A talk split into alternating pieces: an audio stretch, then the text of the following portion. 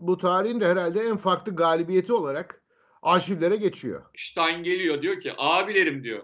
Ama Benfica'nın bir de laneti var. Bir tane lig şampiyonluğu var tarihinde, iki tane Avrupa şampiyonluğu var. Burada da bir kaleci efsanesi ortaya çıkıyor. Maalesef orada büyük bir facia alıyor.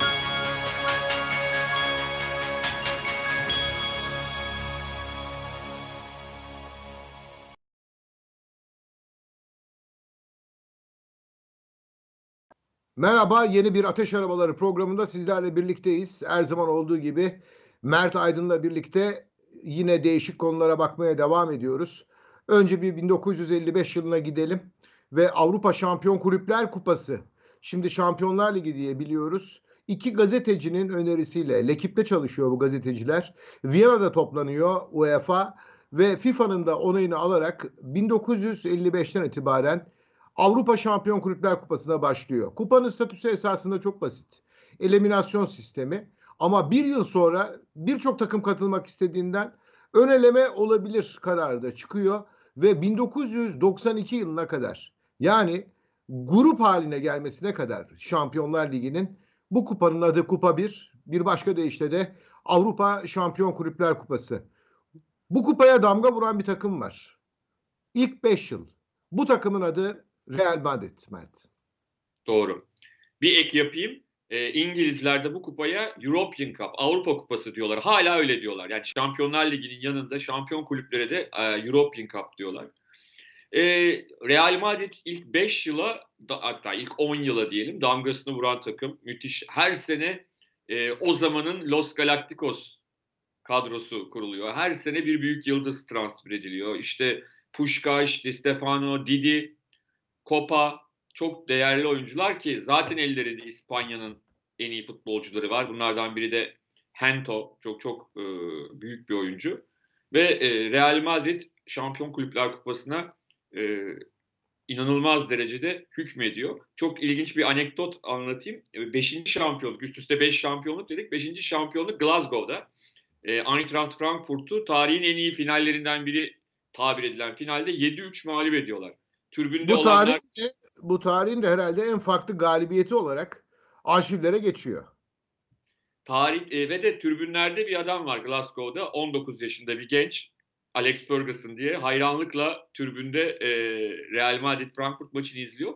Bu maçla ilgili enteresan bir hikaye var. Maçın da Frankfurt'un en iyi oyuncusu iki gol atan Stein. Ve Stein kafaya takıyor diyor ki kupayı alamıyoruz ama diyor bari topu alayım diyor. Ve hani maç bitecek o da topu alacak kendine götürecek evine hatıra olarak. Bir bakıyor Puşkaş ile Di Stefano da topu alma peşinde. Şöyle bir formül buluyor Puşkaş ve Di Stefano. Nasıl olsa kimse alamıyor. İkisi aralarında devamlı paslaşıyorlar son dakika boyunca.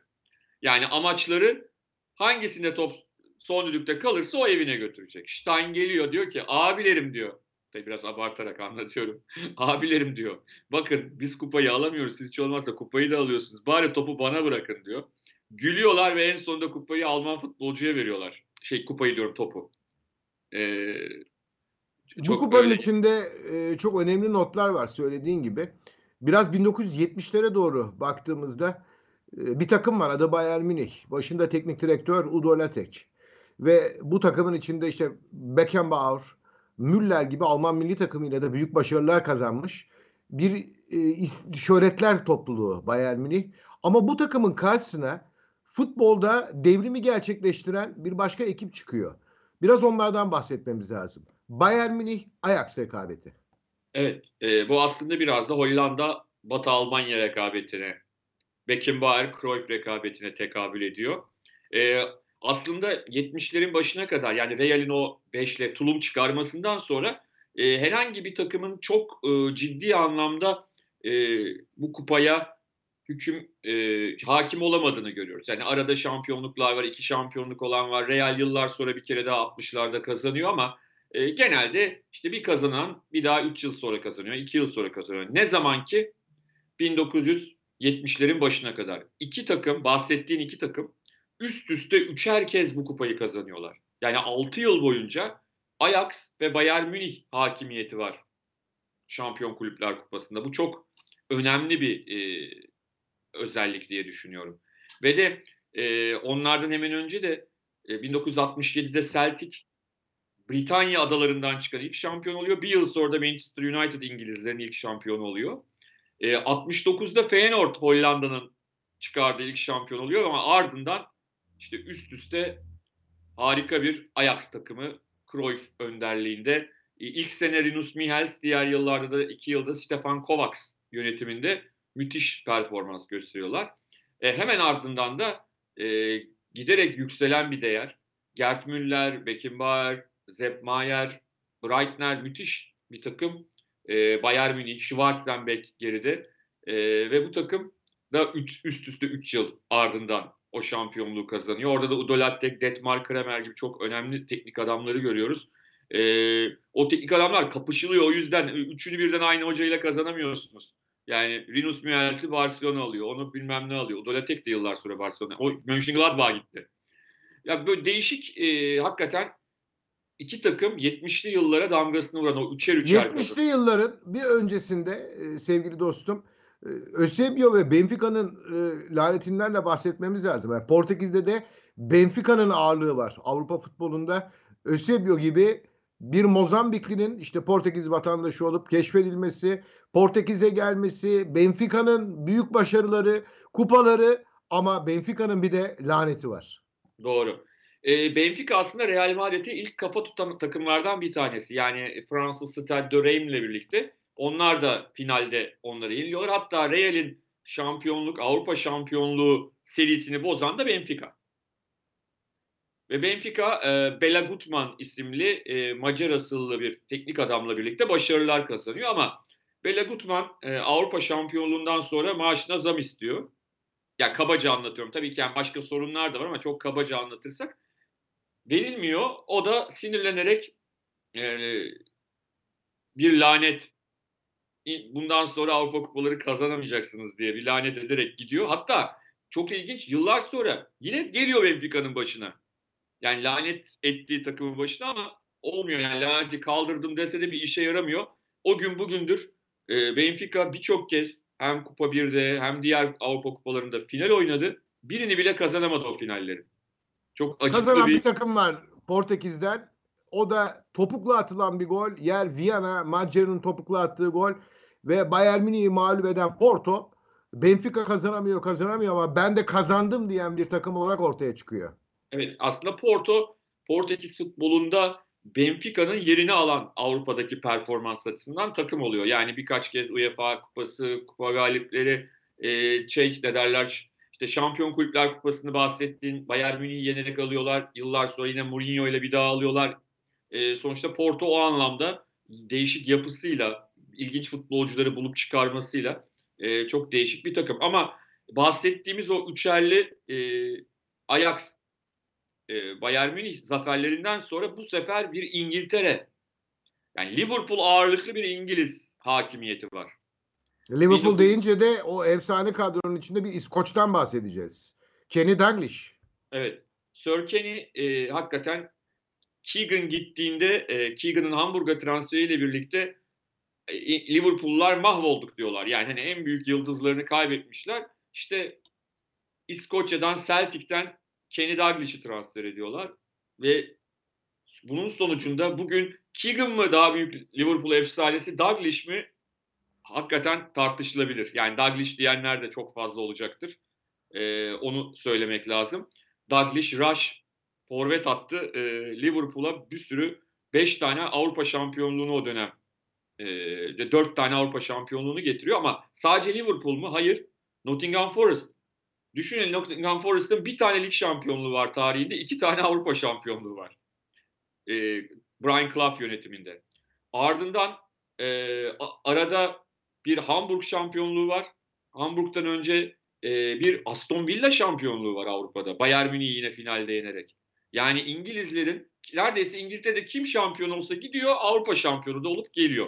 Böyle Peki bir... e, çok iyi bir konuya girdin. İngilizlerin üstünlüğünden bahsediyoruz ama o üstünlüğünün nasıl sona erdiğinden de e, mutlaka konuşmamız gerekecek. 29 Mayıs 1985 yine bir İngiliz takımı finalde Liverpool rakibi Juventus Belçika'da Heysel stadında maçtan önce çok enteresan şeyler yaşanıyor. Maç bir türlü başlamıyor. Bu konuyu biraz açmamız gerekiyor. Evet. Aslında birçok kişi yanlış bilir. Hani orada bir kavga çıktı ve işte insanlarla kavga ederek hayatını kaybettiğini düşünür. Hâlbuki öyle bir şey de yok. Çok acayip bir durum. Eee, o dönemde hani holiganizmin İngiltere'de en yüksek olduğu dönemler ve İngiliz taraftarları rakibin üzerine doğru koşmak gibi bir kendilerine has bir huyları var. Hani yakalarlarsa ne olacağını bilmediği için doğal olarak rakip taraftarlar da orada da Juventus taraftarı bunlar. Kaçıyorlar ama eski tip statlar olduğunu düşünmemiz gerekiyor. Şimdiki statları düşünmeyelim. Sıkışıyorlar ve maalesef 34 kişi hayatını kaybediyor. Yani ortada fol yok, yumurta yokken eee, Belçika polisinin de büyük zaafıyla diyelim. Eee, maalesef orada büyük bir facia oluyor. Oyunculara olaylar olduğu söyleniyor ama hani kaç kişinin öldüğü söylenmiyor. Oyuncular çıkıyor sakinleşin falan diyor taraftarlara. Ve sonra sahaya çıkıyorlar. Belli ki bir yani ben şöyle düşünüyorum. Belli ki demeyeyim. Benim bu kişisel düşüncem. Eee, biraz hani o maçı artık Juventus'un kazanması konusunda bir fikir birliğine bence iki kulüpte varmış bütün herkes. Çünkü çok net biçimde, biçimde ceza alanı dışında olan bir faul içeri taşınıp penaltı eee, verildi. Yani hani diyeceksin ki hakem hatası her zaman olabilir ama bana sanki o biraz hani iki kulüp de buna razı oldular. Bunun sonucunda Juventus'un kazanmasına ve eee, ardından gelen ceza işte Margaret Thatcher'ın da ısrarı İngiltere Başbakanı ve Britanya Başbakanı ve eee, İngiliz kulüpleri 5 yıl, Liverpool 6 yıl boyunca Avrupa'dan uzak kaldı. Bu da İngiliz futboluna inanılmaz darbe vurdu. Şu anlamda zaten kendi içlerine biraz kapanmaya meyilliydiler. Eee, o 5 yıl, 6 yıl boyunca Avrupa'da maç yapamamak da onları çok ciddi sıkıntıya soktu. Bugünkü gibi düşünmeyelim. Çok fazla yabancı oyuncunun hatta eee, olmadığı, hatta hiç yabancı teknik adamın olmadığı bir İngiltere Ligi'nden bahsediyorum. Bir de şu var. Şimdiki medya ortamı, şimdiki haberleşmeye baktığımızda e, 34 insandan fazlası hayatını kaybetti. O maç şu anda oynanır mıydı? Oynanmaması gerekiyordu. Yani o, ııı, günümüzde olsa zaten yani çok çabuk olay, eee, ortaya çıkardı ve çok daha büyük sıkıntılar yaşanabilirdi. Eee, neyse ki artık biraz daha o konuda hassasiyet, eee, var kulüplerde, eee, UEFA'da. Onu söylemek gerekiyor. Artı artık güvenlik güçleri de daha o şeyden sonra, olaylardan sonra biraz daha o, eee, deneyimli, eğitimli diyelim, eee, bu tip faciaları engelliyor. Sonrasında, eee, sen de biliyorsun 1900 önce 1991-92 sezonunda gruplu, eee, şampiyon oynandı Şampiyon Kulüpler Kupası ama yani gruplu derken, eee, işte en sonunda Barcelona Sampdoria'yı finalde Koeman'ın golüyle Wembley'de yendi, 1-0 kazandı. Ama sonraki yıl dediler ki biz bunun adını değiştiriyoruz. Şampiyonlar Ligi olsun ve şampiyonlar, o zaman sadece şampiyonlar, tekrar altını çizelim. Eee, Şampiyonlar Ligi'ne katıldılar. Hatta grup bölümüne sadece 8 takım katılıyordu. Yani 2 grup. Ondan önce yine 2 tur normal eski tip, ön eleme demeyelim, eski tip eşleşmelerle, eee, hiçbir takımın yeri garanti değildi. Yani İngiliz, İtalyan, İspanyol şampiyonları, Alman şampiyonları ön elemeyi oynamak zorundaydılar. Ön eleme demeyelim o ilk 2 turu. Ve, eee, ilk olarak 92-93 sezonunda adı Şampiyonlar Ligi oldu ve, eee, Marsilya finalde Milan'ı Basile Boli'nin golüyle 1-0 yenerek Şampiyonlar Ligi, eee, perdesinin açan kulüp oldu. Türkiye açısındansa bir sezon sonra 93-94 sezonunda ilk kez Galatasaray gruplara kalarak, eee, bir Türk takımını gruplarda Şampiyonlar Ligi'nde ilk kez izlemiş olduk. Albümümüzü çevirmeye devam ediyoruz. İtalyan futbolundan bahsettik, Juventus'tan. İyi yönleriyle de bahsetmemiz lazım. Milan ve 3 Hollandalı devri. Milan İmparatorluğu'nun Avrupa'ya yayıldığı yıllar. Evet, 88-89 ve 89-90 sezonlarında, eee, Şampiyonlar Şampiyon Kulüpler Kupası'nı hatta neredeyse eze eze, eee, alan bir Milan takımı vardı. Bahsettiğin işte Gullit, Rijkaard, Van Basten üçlüsünün yanı sıra işte Paolo Maldini, Franco Baresi, Roberto Donadoni, Carlo Ancelotti gibi İtalya millî takımının da eee, nüvesini oluşturan çok kaliteli, eee, bir kadro ve başlarında da, eee, aslında amatör futbolculuk dışında futbolculuk kariyeri olmayan, eee, Milan'dan önce de Parma'yla 3. ligde mücadele etmiş olan Arrigo Sacchi gibi enteresan bir teknik adamla, eee, İtalya Ligi'nin de çehresini değiştirdiler. Yani daha İtalya Ligi'nin genel e, karakterinin aksine bir futbol anlayışıyla, hücuma yönelik bir futbol anlayışıyla ortalığı kasıp kavurdular ve iki yıl üst üste Avrupa şampiyonu oldular. Bununla yetinmediler. Daha sonra da e, Şampiyonlar Ligi döneminde, demin bahsettiğim 92-93'te finalde kaybettiler. 93-94 sezonunda e, Fabio Capello yönetiminde finalde Bar Cruyff'un Barcelona'sını 4-0 yenerek bir kez daha Şampiyonlar Ligi'ni e, müzelerine götürdüler ki 2000'li yılların ortalarında yine şampiyonlukları var.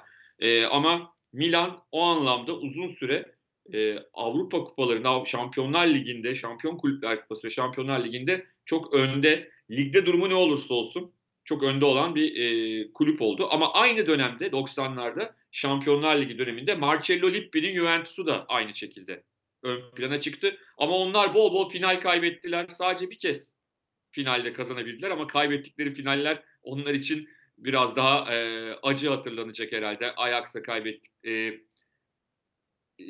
Real Madrid'e kaybettikleri. Yani e, Juventus açısından biraz bir tane Avrupa şampiyonluğu o dönem için e, çok da sevindikleri bir şey olmadı diyelim. Şampiyonlar Ligi tarihinde Mert bir Rumen takımı en büyük kupayı kazanmayı başardı. Steaua Bükreş. Burada da bir kaleci efsanesi ortaya çıkıyor. Bu kalecinin adı Dukadam. Romanya'nın Steaua Bükreş takımı penaltılarla kupayı kazanırken Dukadam da bir dünya rekoru kırdı sanki. Evet. Ya o aslında o penaltı atışları kendine has şey penaltı atışları 2-0 sona erdi. Yani aslında Barcelona kalecisi de fena değildi kurtarışlarıyla ama Dukadam hiç yemedi. Geçenlerde e, o gün e, Barcelona formasını giyen İskoç Steve Archibald'ın bir röportajını okudum. O maçı da anlatıyordu. Nasıl büyük bir hayal kırıklığı yaşadıklarını sahada e, anlatıyordu. E, tabii daha sonra şehir efsaneleri çıktı. İşte Dukadam'ın e, kendisine bir iş adamı tarafından hediye edilen e, Real Madrid'li bir iş adamı Barcelona'yı yendikleri için hediye edilen Mercedes'i vermediği için Çavuşescu tarafından parmağının kırdırılıp futbolu bıraktırıldığı e, konusunda ama yıllar sonra çıktı Dukadam açıklama yaptı. Böyle bir şey yok. Ben idmanda sakatlandım parmaklarımdan o yüzden e, futbolu bırakmak zorunda kaldım diye. Yani o şehir efsanesi e, doğru değilmiş. E, böylesi daha futbolun içinde bir son Dukadam açısından ama Dukadam çok ekmeğini yiyemedi yani o başarının ardından çok fazla maalesef e, futbol hayatı devam ediyor. Ne Dukadam yedi bence ne de Steaua Bükreş yedi. Çünkü Balkanlardan e, bir Avrupa şampiyonu çıkması, Kupa 1'i alan çok büyük bir olay dünya futbolu için. Peki İstanbul'da unutulmaz finalden de bahsedeceğiz bu albümün içinde. Milan kupayı almış gibiydi İstanbul'da. Herkes iş bitti demişti. Ve rakip Liverpool'du. O yüzden İstanbul'a bir başka bakıyorlar hala Liverpool taraftarları. Doğru, doğru. E, hatta üstüne Süper Kupayı da geçen yıl kazandıkları için İstanbul onlar için daha da büyülü hale geldi. E, bu yıl da İstanbul'da finale kalabilirler mi bilmiyorum. Göreceğiz. E, Real Madrid eşleşmesini geçip yollarına devam edebilecekler mi ama onlar açısından yine İstanbul finali heyecan verici. Ya e, o maçın ikinci yarısı ya da tamamı şöyle diyelim 120 dakika oynandı maç penaltılardan önce. Ya bu 120 dakikanın yaklaşık 113-114 dakikasında tamamen oyunun üstün olan tarafı Milan'dı. Belki de 3 değil 6 tane de gol atabilirlerdi. Ama işte o 7 dakikalık süreçte artık e, yani hani Liverpool'un çok mu oyunu değişti bilemiyorum. Yani e, sanki ben öyle bir espri yapayım. Hani o Bill Shankly'nin e, şeyin ne derler e, Bob Paisley'nin ruhları belki de sahadaydı. Bilmiyorum. Ya o 7 dakikada 3 gol birden bulmaları e, çok enteresan oldu. Sonrasında Dudey'in kurtarışları maç içinde yaptığı ve ardından penaltılarda yaptığı kurtarışlar hakikaten e, büyülü bir e, final oldu. Yani Şampiyonlar Ligi tarihinin belki şampiyon kulüpleri de içine alarak e, en efsane 10 maçından belki 5 maçından bir tanesi. Çok net. Şampiyonlar Ligi'nin ilk üçünde de toplamında muhtemelen ilk 5'te e, belki de birincisi kimine göre. Konuyu şöyle bağlayabiliriz bence. Bu konuda görüşlerini çok merak ediyorum. Ben kendi görüşümü de söyleyeceğim. Şampiyonlar Ligi statüsü olsun, işte Avrupa Ligi, milli takımlar statülerine bakıyorum. İşte konferans ligleri, e, nasyonel e, turnuvalar, özel maçlar yerine kurulan Avrupa maçları. Bunlar e, futbolcuları da futbolu yakından takip eden taraftarları da bence artık yormaya başladı. Her dakika ekranda olsun, işte dijital ortamda olsun hep futbol, işte turnuvalar, maçlar, e, sağınız başından aşağı kadar insanların her tarafı futbolla dolu olunca olayın heyecanı, ritmi biraz kaybolmaya başlar. İş ona doğru gidiyor. Ya futbol bu kadar sömürülmez diyorum ben. Ya bu güzel bir tartışma konusu. Yani bu programa sığacak bir konu değil bu. Ama kısaca şöyle söyleyeyim. Ee, geçmiş yıllarda yani Şampiyonlar Ligi'nin öncesinde aslında çok 100 yıl önce falan değil. Şampiyonlar Ligi'nin öncesinde e, herkes heyecanla o eşleşmeleri e, işte üstüne bir Dünya Kupası olsun, Avrupa Şampiyonası olsun e, maç seyretmek için heyecanla beklerdi. Şimdi e, hem birçok Avrupa Ligi'ni evlerimizde seyredebiliyoruz her hafta sonu. Artı şampiyon kulüpler, UEFA Avrupa Ligi, e, üstüne milli maçlar derken zaten o hani e, çok sevdiğimiz futbolcuları Messi, Ronaldo simgesel olarak ikisini söyledim ama bir sürü öyle var. E, bu oyuncuları her hafta zaten izleyince bu sefer işin ne diyeyim sihri de kayboluyor gibi. Yani arada bir 6 ayda bir 5 ayda bir ya öyle olsun artık ona geri dönüş çok zor. Ama eskiden en azından öyle bir esrarengiz bir e, noktası vardı işin. Ve biz bazı oyuncuların kötü oynadığını hiç görmezdik o yüzden. Her hafta izlemediğimiz için.